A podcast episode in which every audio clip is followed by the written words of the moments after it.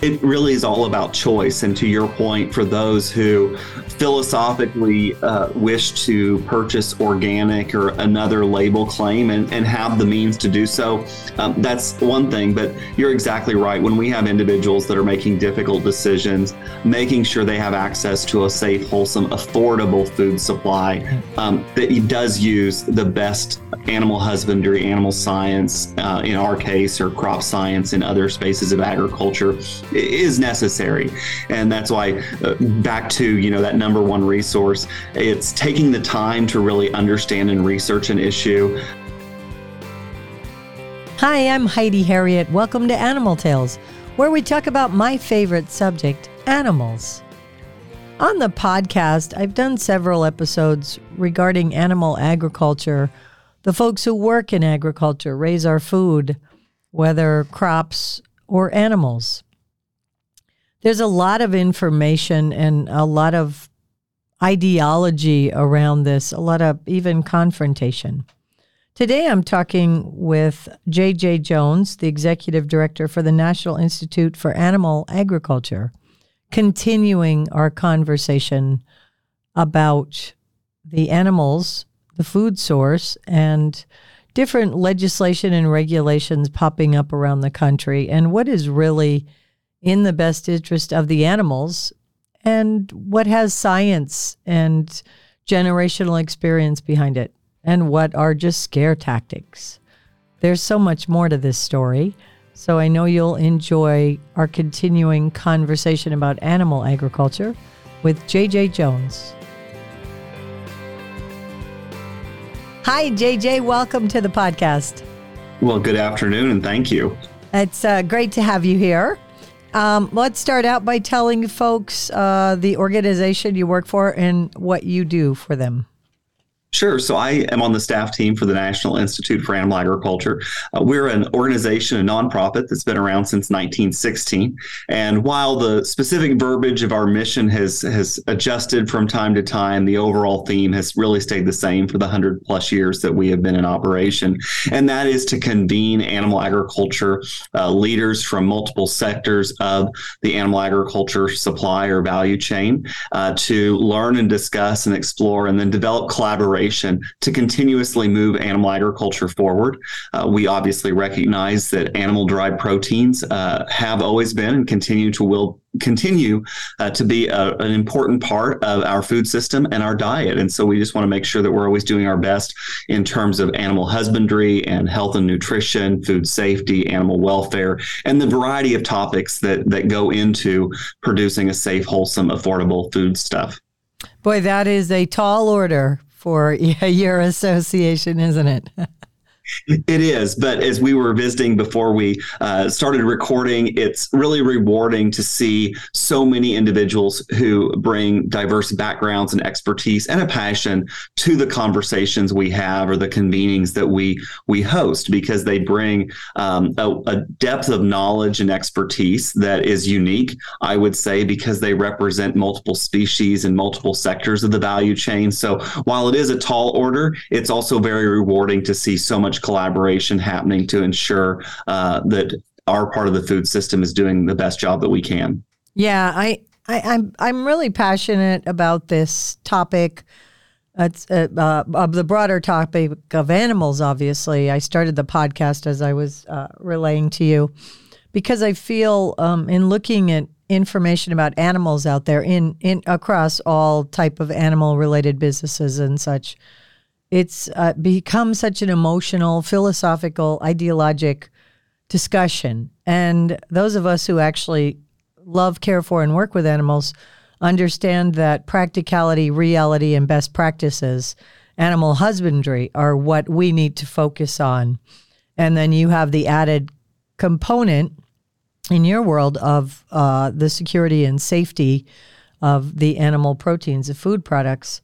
And um, so my podcast is designed to talk to the lay people, the people who are in this case just feeding families or trying to feed themselves and understanding it with all the misinformation and the actual lies that are out there that are scare tactics, right? To um, everything from GMOs to antibiotics in our animals and uh, you know, we're scaring people in every way. And I, it's disheartening. And I know it's also not factual. So, folks like you guys are coming together, bringing these entities together. So, maybe we'll start there.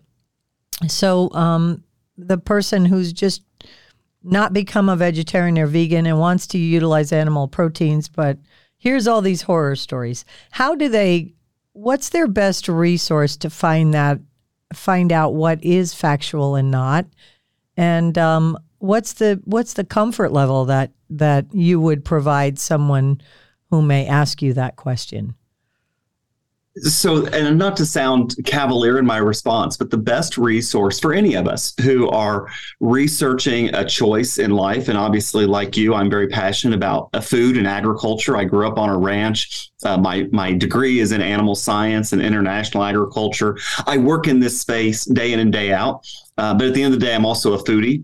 I, I think everybody should enjoy food. It's one of the elements of life that bring people together. We celebrate with it. We provide it to those who are vulnerable. So we shouldn't be scared of food. So what I started to say that the best resource when we're discovering or learning about a new topic or researching the best choice for ourselves or our loved ones is time. And what I mean by that is, yes, we hear um, information that may be sensationalized or may be designed to draw our attention. However, if we just take even 30 or 45 seconds, take a deep breath and think about what makes sense or yeah. to de sensationalize the headline or the tweet or the information that's just come across our screen to say, let me think about this. Does this make sense? Uh, and look at it from multiple angles. And that's really what at NIAA, the National Institute for Animal Agriculture, we try to do is bring together as many differing viewpoints as we can to understand the best way forward because success or continuous improvement is just that it's continuous. It's never a place we arrive at. So, for example, animal welfare is a topic that you and I are passionate about, that consumers are passionate about, that our neighbors up and down the street and around the world are passionate about what my grandfather and grandmother did on our farm and ranch was the best they knew how to do at the time with the tools, the science, the research that they had. What my parents did, what now my brother and I, what my nieces and nephews will do is going to continuously improve. So um, when you talk about the best resource, really the best resource we have is our time and the ability to ask questions and, and dive more deeply into a topic. Um, I'll, I'll close by getting a little bit on my animal science degree soapbox. And it's also remembering that all species, all animals are not created equally. So, what is best for our children of the human uh, species is one thing. What's best for our companion animals, a dog or a cat, is another thing. And what's best for uh, a cow or a pig or a horse or a lamb uh, maybe another thing. And it's not right, it's not wrong, it's just different because just like all of us are different as humans, all animals are different in their um, the way they need nutrients, the way they are uh, designed uh, to engage with the environment around them, uh, and a multitude of other aspects. So I'll step off my soapbox and just encourage people anytime you're confronted with information that, again, you're kind of going, okay, I need to know more about this or this causes me pause. Well, pause and, and think about it and do a little bit of research and, and go from there. Boy, that is just perfect. I, you know, I think about this a lot. I talk with a lot of folks on this podcast. I've done other episodes about an agriculture and food safety and that protect the harvest and the animal ag alliance and all the folks you know well and and sure. you know um, but I, I feel like you just were you're onto something or maybe maybe you've put me onto something which is if you're hearing something that scares the bejesus out of you mm-hmm. if it seems so over the top that should be your first indicator that it's probably not just factual, common sense, based in fact information. It's a scare tactic to get you to spend money or pivot you away from one product like the GMO scenario or, or you know, beef, you know, we're not going to eat meat anymore, whatever that is. And it's these terrible scare tactics. So I really love that. I'm going to start utilizing that on my non-animal friends. um, I, I just think that's that's perfect. The more the scare tactic used, the more likely it it's uh, not rooted in science. And um, I also love what you said as a generational animal person. Again, we come from different different aspects of it. Yours in the um, you cattle, yeah, you guys had primarily cattle and horses. Yeah. Yes. Okay, so uh, I say that all the time. We knew what my, they knew what they knew. My grandparents, my my parents, but they always, you know, I uh, we pride ourselves on the fact that they did the best, and the animal always came first. That was important. Oh, sure. And my dad drilled that into us. But when you have generational experience and you take the best of the updates in science and technology and best practices and keep the generational experience, the great parts of that, that is the program. That that program survives all the tests. And we're trying to dismantle that, saying that everything we did in the past was terrible, we need to change it all. And, you know, becoming again emotional about it. So Thank you for that. I, I appreciate your saying that. I think that was uh, something that that um, I consider a lot. And then the other aspect is the anthropomorphize, separating out all are not created equal. And we live in a world where we just automatically, what do we have? Uh, you may have a better statistic. The last time I kept a statistic about it, less than 10% of the United States were involved in any form of agriculture and were urbanites. So they're removed from animals, even pets at some level. And so they really don't, it doesn't resonate with them and they believe things that they shouldn't. And they anthropomorphize more, consequently. I don't know if you have a more updated stat about how much of our, our country, let alone the world, are not involved in this. Sure. Well, especially here in the United States, as you pointed out, it, it is a, a, super minority in this case, and and I've seen different statistics as well. If you're talking about individuals who are deriving their primary income from farming and ranching, it's closer to two percent or less. Wow. And then as you pointed out now if you start to extrapolate that out to individuals who are in what we would call allied industry who may be providing services or products to uh, the animal agriculture or even crop agriculture space it starts to to to get higher and higher. But again as you noted um, so many of us are removed from different aspects you know not to um, use this uh, line of thinking too much, but I think about my grandparents. You know, they tended to, especially my great grandparents, uh, they had multiple species, multiple crops that they raised on the farm or ranch. They were much more diversified over time, especially in a post World War II era, we became much more specialized. Mm-hmm. And so our family navigated more towards beef cattle production. You know, we had neighbors who specialized in dairy, others who were in pork or poultry production, et cetera. And so I often share too that um, while I work for the National Institute for Animal Agriculture and work with multiple species now, um, I'm most comfortable in the bovine or cattle space. Mm-hmm. Uh, when we start getting into poultry or aquaculture and some of uh, the other species, I rely a lot on our members because there's things sure. that that I don't know um, and that I'm still learning. And, and I guess that's another trait uh, of our family. And hopefully, a lot of us, uh, we're constant learners. We always want to learn something new. So yeah. I can only imagine if you don't come from a farming or ranching background, uh, we want to answer your questions. We want to have a conversation with you because there's probably um, whomever that person is, what their career or vocation is. There's things I can learn from them as well, and it's it's a conversation. Yeah, for sure. So it's it's really a small segment of people in in the big picture that actually feed our country. Is that that's correct? Yes, and I think you know there's a, a few things. Um, I've always been taught that a, a significant contributor to that is that's the way we as a society have set up our economies. Um, that are, for example, the the farm bill that Congress is working on right now um, has traditionally been established to reward or encourage efficiencies. And so as we became more efficient in farming and ranching, one family could manage more acres or mm. manage more animals. Um, and therefore, then uh, others who may have grown up on a farm or a ranch then could go off and, and do something else. Right. Um, so uh, of course it's like anything there's two sides to the coin. Some people their value judgment may be that that's not a good thing. Other things other people excuse me would say that's the best thing in the world but that's always a societal conversation we'll sure. have but at this point um, we're fortunate that we do have such an efficient system uh, to provide a safe wholesome affordable food supply with uh, with fewer and fewer people having to work um, in some of those conditions or those spaces.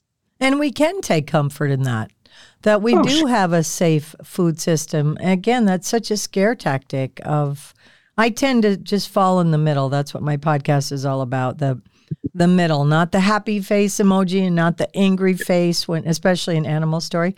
It's the thinking face, the be thoughtful, be curious, you know, exactly. want to know more, as you alluded to earlier. So the um you know, I'm I I stay in the middle, but people are very very emotional, very strong opinions, and we take this much information and decide something on it when it's almost more harmful. You just mentioned the Farm Bill and um, a little bit about legislation or regulations.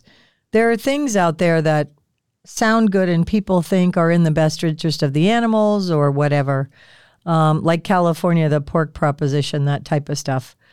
It seems, from my knowledge of it, that these are generally more harmful than helpful. And again, based more on an ideology or not the reality of the situation. I don't know if you want to speak to that a bit. Sure. Well, obviously, we always want to do what's in the best interest, as you mentioned earlier, of the animal. And uh, there's a couple of, of, of, ways to look at that. One is through the purely bench science aspect. So, for example, if we talk about pigs, um, we have to remember pigs are a, a naturally nesting uh, species. That when a sow gets ready to give birth, she looks for a quiet space where she can go by herself to have her pigs and care for her young. Um, so there's actually been some studies that looked at if you remove sows from uh, farrowing crates, uh, so that duration of time when they're about to uh, give birth, where they are placed in an individual stall uh, for their own health and well-being. If you actually take the doors off and allow the sows to roam openly in a barn, for example, they will go in the farrowing crate on their own because they're looking for that seclusion. They're looking for yeah. that safe to give birth. Now, we also do it for the health and well being of the piglets that are just born. Um, sows can be very large, uh, and when they are giving birth to 10, 12, 14 little pigs, um, unfortunately, in, in the natural environment, if they're out, uh, in the outdoors, um, there's a lot of death loss because the sow might lie on another pig yeah. or predators and other aspects. So we we always try to balance what's in the best interest of the sow, but also those pigs that have just been delivered. Um, but a new area of research that I find fascinating, and it really started in the European Union, but um, has taken off here in the United States as well, is um, the five domains uh, of animal well-being or animal welfare. And so we do hear a lot about now how do we make sure that that animal for example can exhibit its natural behaviors? Right. And so that's where uh, to your point sometimes we pass legislation or we put rules and regulations in place that sound good. However it may not be actually in the best interest of that animal yeah. to jump species. One that I always like to remind people uh, is in the poultry space. Um, we like to talk about free range chickens. um, I hate to tell people or bursting anybody's bubble, but chickens by ancestral nature are jungle fowl they don't like to be in the open. They yeah. they look for shaded areas where they can get away from predators uh, because they do have a lot of predators not only searching for them as the chicken but their eggs. Everything so, preys on a chicken. exactly. So you know you look at. Um, yeah, you look at some of these uh, these free range or very open concepts, and you know, I guess if you have the the the the human power or the professional, you know, the staff, whatever you want to call it, the family members to stand out there and watch these animals all day long so that hawks and fox and coyotes and everything else, the neighbor's dog, the dogs, uh, get to them. Um, that's great. However, uh, when you look at chickens that are just pushed out into an open environment, you know, your death loss, which I don't think is a very good animal welfare um, indicator if it's high because it hasn't yeah. been a life for that bird. Um, you know, it gets into the double digits very quickly. However, when we allow them to be in barns, in climate controlled spaces where they have a balanced ration, they have the light and the access to fresh air and everything that they need, um, it mimics a lot more like a jungle environment versus throwing them out like we do cattle on open range. Yeah. I, I, I say that to my non animal friends all the time that you know, sometimes we use cages or fences or whatever. And even a pet dog will will volunteer to go. Like my dogs love their yeah, cages. It's someplace like they feel mm-hmm. comfortable. But we do that not to um, not to make sure the animals stay in, to keep them safe. And a lot of times exactly. they will opt for that. I'm talking with J.J. Jones from the National Institute for Animal Agriculture, having a great conversation about all, all facets of really animal agriculture. We're covering covering a lot of ground here. Um, in California, the pork proposition, I believe, passed. Did it not? It, it, did. It passed, and then um, there were groups that had challenged uh, that legislation within the Supreme Court. The Supreme Court sided with uh, the, the state uh, oh. in terms of their voters voted for. So uh, that law has gone into effect. I know um, Secretary Ross, the the California Department of Agriculture, Food and Agriculture um, Secretary, they've been working with farmers and ranchers, and I know national organizations have been looking at how do we adopt um, new practices on the farm, especially that, again, abide by the law, but at the end of the day, still put that animal's uh, health and well being front and center. Yeah.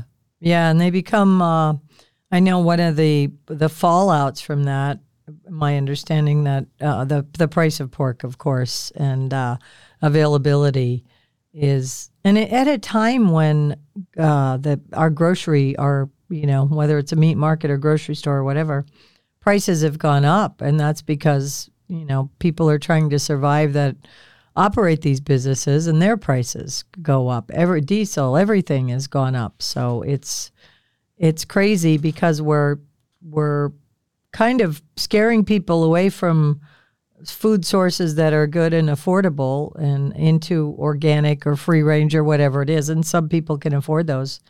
But it's my understanding those can't feed our country, let alone the world. Those are just little niche areas.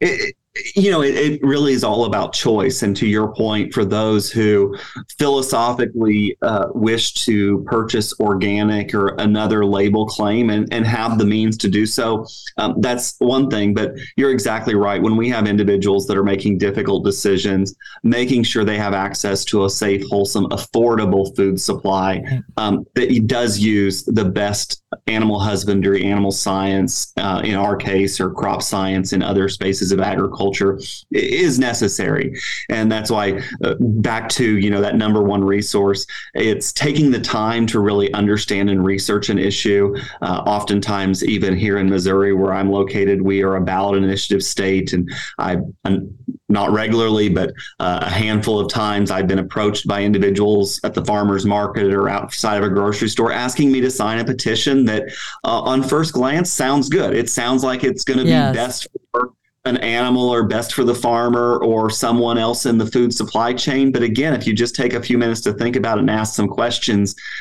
you want to say timeout before we just pass this this piece of legislation before we institute this rule or regulation let's make sure we're thinking about this from all angles let's make sure that we're also identifying what are the unintended consequences because not only is it, for example, with, with California's legislation around uh, sow housing and, and pork production, not only is it affecting consumers through higher prices, but we have farm families that have invested significantly in barns and equipment and genetics that are designed for one production practice, but now are being told you have to change um, because of, of this new rule and regulation or law.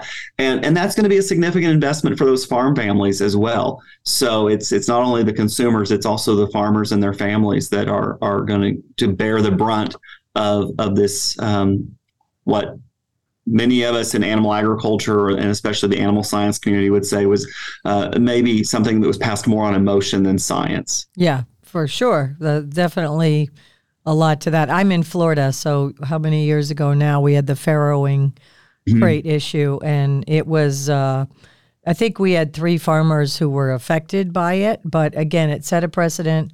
The, what is it, Farm Sanctuary? One of the animal rights groups came down here and lobbied hard and made it sound like why wouldn't we vote for it? It takes care of animals, but there's, as I say all the time, there's a lot more to that story. there you go. I think Paul Harvey used to say, and now for the rest of now the story. for the rest of the story, exactly. Uh, so put a face on farm families. Obviously, you're one of the faces, right? I found when I was um, going to legislative hearings about exhibited animals being banned, I grew up with elephants. Talk about a, a divisive oh topic, you know, and I know um, I have a lot of expertise about elephants and the training and, and that. And there mm-hmm. are studies actually. I mean, you mentioned that earlier studies. A lot of these things that we're passing or considering in these propositions of that aren't, they don't really have a lot of data and science and fact. It's it's emotion and ideology. And to your point, in the farmers market here, sign this, we're going to save chickens, you know. So you know, the listeners out there, please, there's there, you have to dig a little deeper. And again, if it sounds scary and somebody's making you think it's just atrocious, there's definitely more to the story. But put a face on the people, the, these people, the farm families. We're an audio podcast, but you know, who are these people? We always hear about factory farms, and I always say, who do you think runs factory farms? Farmers who are feeding their families. They're eating the food that they're producing. Oh, of course. And, you know, back to statistics, the, the, last statistics I saw out from the U.S. Department of Agriculture, it's um, the vast majority, the super majority of uh, farming operations and ranching operations here in the United States are still family owned and operated. Now, uh, you know, I am not on the farm. I have cousins who now run our family's farm and ranch operation, or a cousin, I should say. Again, it goes back to um, one cousin is now able to manage a farm that used to take uh, multiple families to operate just from uh, purely a, a, labor standpoint. Now, right. that's not to say he doesn't have um, hired help. Sometimes it's long term, sometimes it's seasonal. But anyway, back to the face of the farmer and rancher. You know, they look a lot like like your neighbors um, in terms of their moms, their dads, their grandparents, their aunts and uncles. Um, we see uh, some families that have multiple generations managing the farm it'd be like a lot of other businesses that are multi-generational it tends to be the the eldest generation that still owns the vast majority of the assets or the business they tend to still make a lot of the decisions about the direction of the farm or ranch and then you'll have one or two other generations who are um, still working and involved in the business, but but aren't in the decision making process. Right. You know, so for example, you know, we say the average age of the farmer in the U.S. is is 58 plus years old. Well, that's the farmer that that may own the land, but that doesn't mean they don't have younger generations coming up next. So just like any business, um, it's capital intensive. So so it it does tend to be individuals who've been in the business a while who own uh, most of the assets. I would say, too, just like our neighbors, they're individuals who are involved in their communities. They serve on school boards and fair boards and uh, Girl Scouts and Boy Scouts, and you know they're part of their uh, religious institutions within their community. And so, and to your point, I would close by saying again, they're just trying to do the best they can, not only to feed their family and their their neighbors or uh, a global population, but also to care for the resources that they've been entrusted with. So, whether that's the land, the water, the air, um, and do do we make mistakes? Of, of course, um, everybody does. There's times we think something's great and we try it for a while, and then all of a sudden we learn, oh shoot, um, there's that law of unintended consequences, or something's changed and we can do better. And so that's why I would say they they strive to do their best every day. Like I would, I'm back to like I share your philosophy. I'm in the middle. I had a college statistics professor who said everything's on a bell shaped curve, um, and I would say you know the faces of the farms and ranchers are the farmers and ranchers, excuse me, are the same. The vast majority of them are just doing their best and, and trying to be good citizens and neighbors and family yeah. members yes, every so often you have that outlier that's the proverbial bad apple, but uh, we we see that those are usually far far between. Well, I, I my comment to that because we heard that in the entertainment and exhibited Animal World because our stories are so high profile. If the elephant sneezes, it makes it's an AP story, you know. And oh my, why did they sneeze? You know, just silly stuff. But um, it, it's I think it's uh, important that we think about it in terms of any business. So whether mm-hmm. you're a doctor, a nurse, a librarian, whatever you are, there's bad apples and just people who are you know don't have integrity or whatever it is or just all about the money whatever the business show me an industry above reproach you mm-hmm. know I, I don't know of any but when you get into our, you know, the animal related, again, we come along with so much emotion, so it, it just adds to it. Uh, I know back to um, your association, I was listening to you on some other topics and reading up, and you were talking about some leadership programs that mm-hmm. we're going to kick off in 23. Um, what's your like? What's your hope for those? And did they are they in fact eh, ongoing at this point? They are. So we, um, our board actually in 2020, uh, even in the midst of a global pandemic, still uh, convened uh, remotely to do a strategic planning session. And one of the um, gaps that they identified was that while we have tremendous leadership, personal and professional development programming that is by sector in animal agriculture or specific to a species with animal within animal agriculture, there wasn't that next level of leadership, professional, personal development training that allows those from multiple sectors or multiple species spaces to come together and, and learn and, and move animal agriculture to, uh, forward.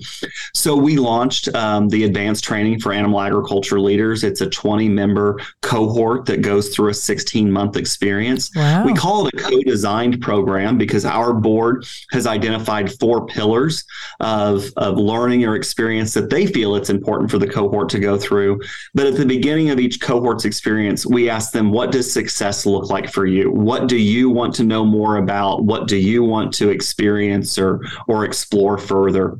And then we weave that into the overall curriculum. So we are in, in cohort two right now. I just actually returned a couple weeks ago from uh, the Pacific Northwest uh, because cohort two, that's one of the things they had shared with us that uh, aquaculture and animal agriculture in the Pacific Northwest was something they wanted to learn more about, as well as consumers and consumer preference. So we were in Portland, Oregon, and and had the chance to visit with some restaurateurs and others who are in niche markets markets of animal agriculture just to you know learn and, and hear their experiences so yes it's it's a, a, great program that i was so pleased our board identified a need for and we were able to bring to fruition and like i said we're now in cohort two and uh, getting ready to open up applications for cohort three within the next four to six weeks Oh, fantastic. Well, good for you folks. And I'll put all of this in show notes. They can oh, certainly perfect. get on your website and, and check this out.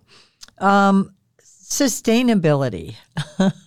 I feel like uh, it's a word uh, like the words um, captivity. You know, uh, animals in captivity. It didn't used to be a dirty word, so now we say loving human care. But I feel like it's a word that's been co-opted and almost turned around and used um, against the the farm and ranch communities. I don't know if you want to speak to that. I, I saw a little bit uh, about that. So. Well, so I think, uh, as you mentioned, sustainability is definitely a word I heard someone say it's analogous to beauty. Uh, it's in the eye of the beholder. It, it's a word, if you ask 10 people for a definition, you probably will get 12 different definitions. Yeah. Uh, but at the same time, uh, at our annual conference this past April, we had a speaker who reminded us that if you start to, again, take some time and further explore the concept of sustainability, um, we used to talk about conservation practices on the yeah. farmer ranch. Well, that's sustainability. Um, we hear a lot now about regenerative agriculture. That is sustainability. Now we've heard the phrase climate smart. Um, that is sustainability. The biggest thing, and, and to your point, for a while we tended to be very myopic in our definition or our lens that we were looking at sustainability through we we completely looked at the environmental stewardship aspect which of course is an important part of sustainability but we also have to look at the social aspect. So food affordability food security animal welfare labor and human rights and other social aspects. And then at the end of the day we also have to look at economic viability because if a family a business cannot survive economically that business is not sustainable. Yeah. And so looking at all those those factors and I I I sense or and maybe I'm an eternal optimist that we are at a place where we're looking at sustainability or climate smart conservation whatever terminology you want to use through that multifaceted 360 degree view of how do we make sure something is environmentally sound but also economically viable and socially responsible and especially in animal agriculture, that's something we continue to to look at is how do we balance all three of those while still providing a safe, wholesome, affordable food supply? Because at the end of the day, there are a lot of aspects of our society that you and I may not want to go without, but we can go without. But food is not one of them. Yeah. And so we're going to have to have food and agriculture. Uh, so we have to find a way to do that that is truly sustainable through all three realms. Yeah, and the social aspect is really interesting because probably as much as ever um, in our history, we've we're up against this um, pressure that uh, socially people are making choices and kind of demanding others to make those choices instead of just mm-hmm. saying, "I like this, you like that, we'll agree to disagree." We've crossed a threshold on that, and it's a it's a bullying and a uh, manipulative tactic that is scary because you know we we still have choices and you and I are able to hold on to those. There are other people who really get uncomfortable with that and don't like that pressure and will give in to that pressure. Um, it, you know and and meat is one of the biggest of course animal protein yeah, and it's interesting. I, I participated um, before I joined the National Institute for Animal Agriculture. I was working on some consumer research, looking at greater transparency within the food system. We know that that is a space.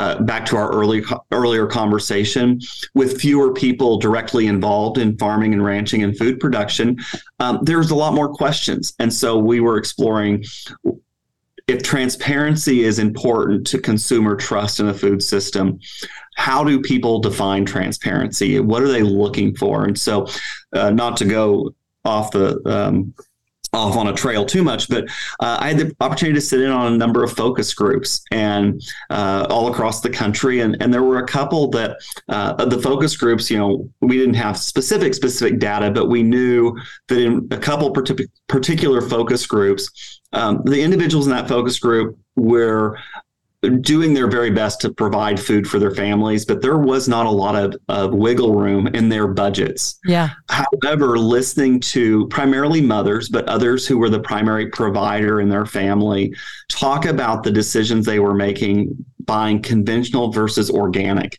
Yeah. And, you know, it was really heartbreaking when if philosophically you have a desire to buy organic and you also have the financial means and time and other resources to do that, that's great.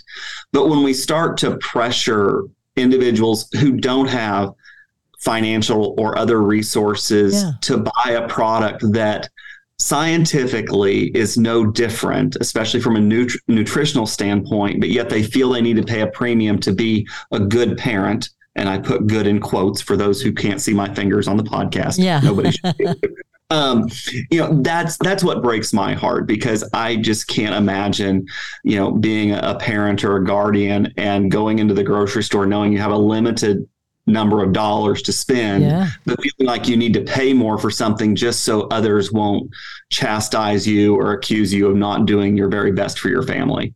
Yeah, the sad part of that, and I experienced this. I have children; they're adults now but while they were in school, and this was a couple decades ago, they're in their late 20s and 30s, coming home with very slanted emotional information on either a book report or a science project. And, you know, I'm certainly not shy and I'm also, you know, willing to step forward and say this is incorrect or that. But I, I know a lot of people who didn't want to challenge that or just took it as truth. If the school's sending it home, it must be true. And um, the, I know there were times in organic was young, younger in those days, but we would get information that definitely led you down the road of if you're not feeding organic, you're not doing right, or you know, and scaring the kids.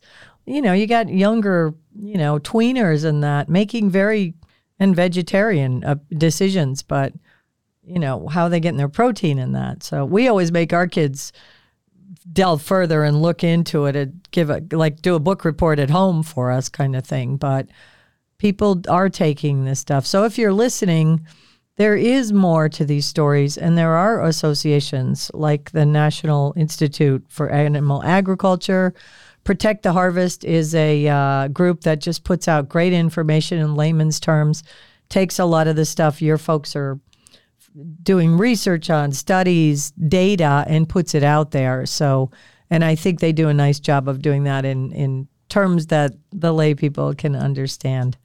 Um, JJ, are there what are the hot uh, hot button items now? Maybe state by state or even federally that may sound good that somebody would look to vote on, but your organization is saying these are so problematic. They're going to put people out of business. They're going to hurt animals more than they help them.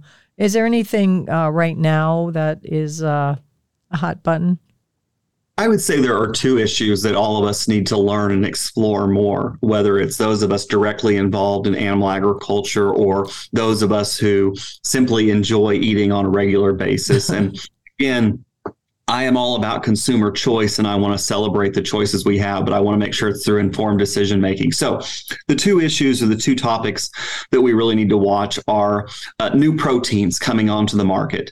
Um, you know, yes, we know that the global population is growing. We're going to need not only more quantity of food, but with a growing middle class around the world, the quality of foods is going to shift. That there's a global protein curve that society has followed for millennia.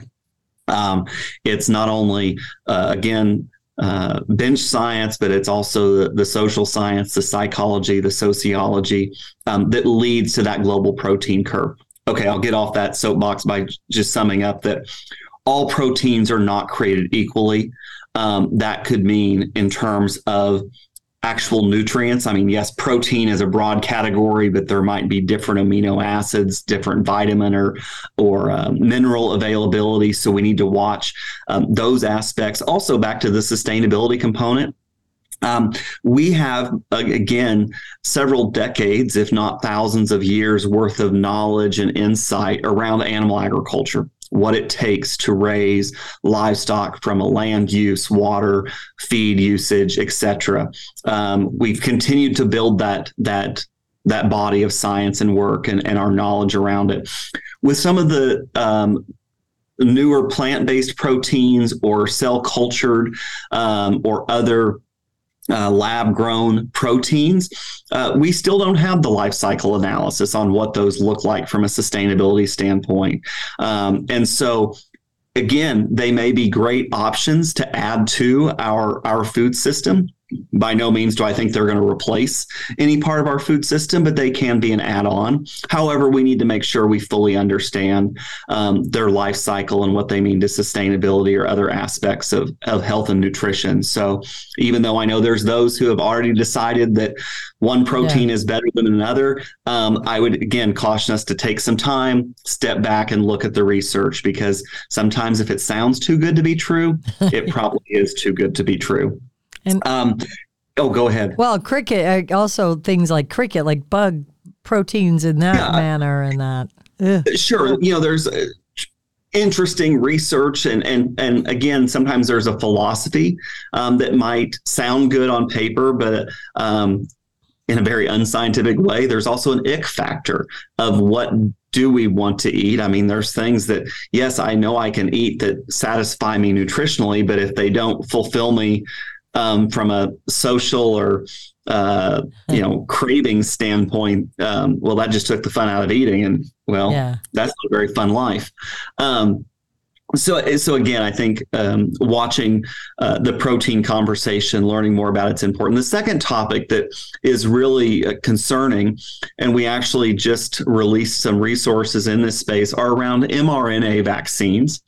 We saw several states putting forth legislation this past year to ban the use of mrna vaccines in livestock production um, that's concerning to any of us who are concerned about who are focused on and think about animal health and well-being on a day-to-day basis because if you ban an entire technology based on emotional thoughts or perceptions that are inaccurate um, you're taking a tool out of our toolbox to preserve animal health and quite frankly public health because we do know there are zoonotic diseases that cross species.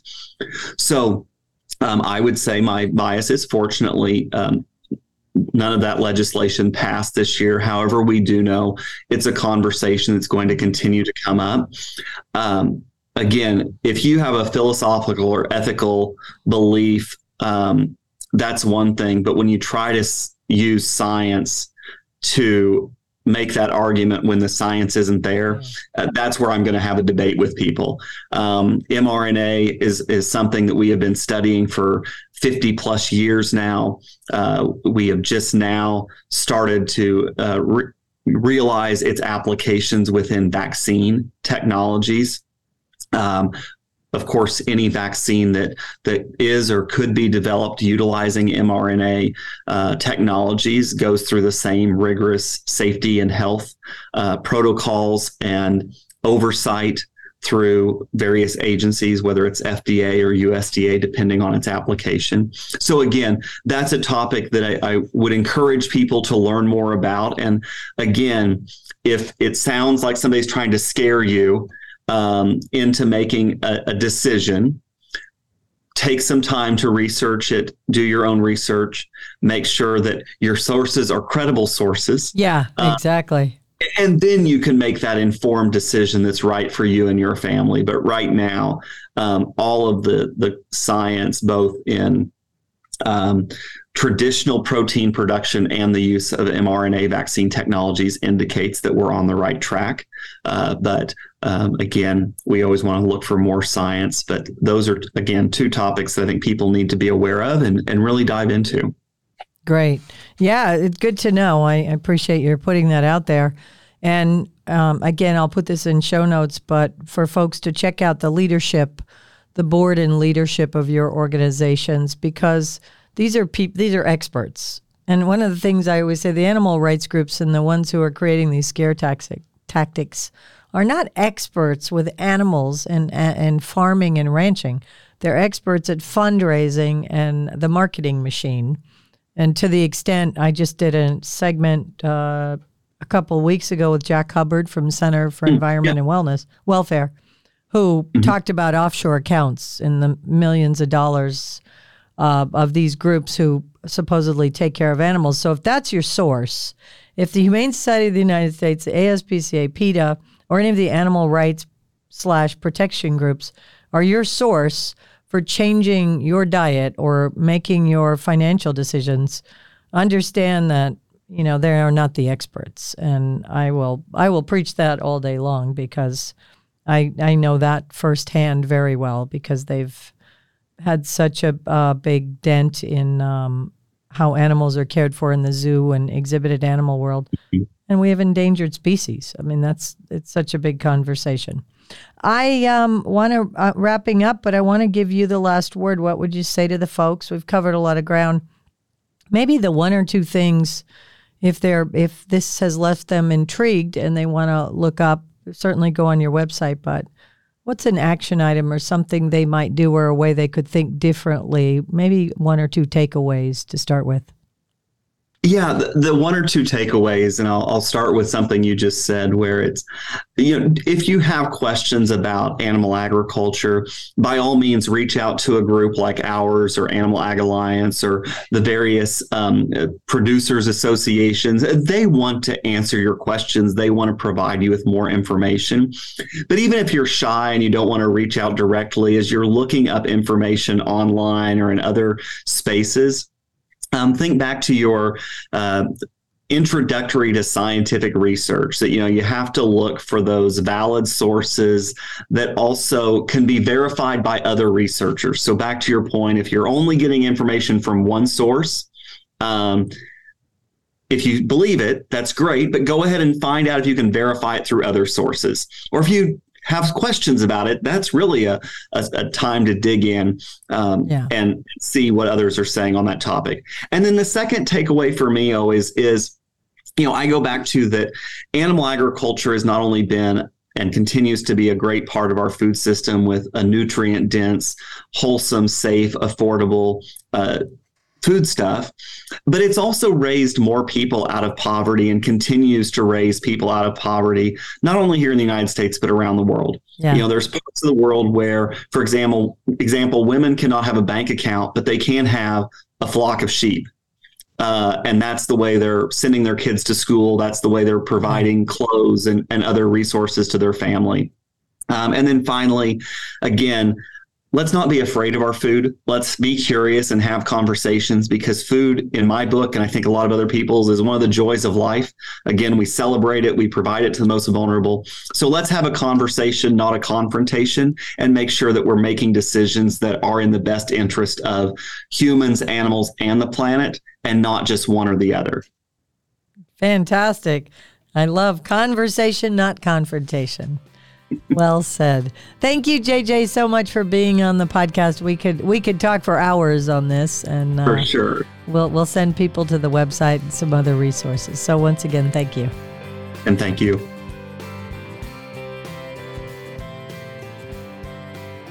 What a great conversation with JJ Jones.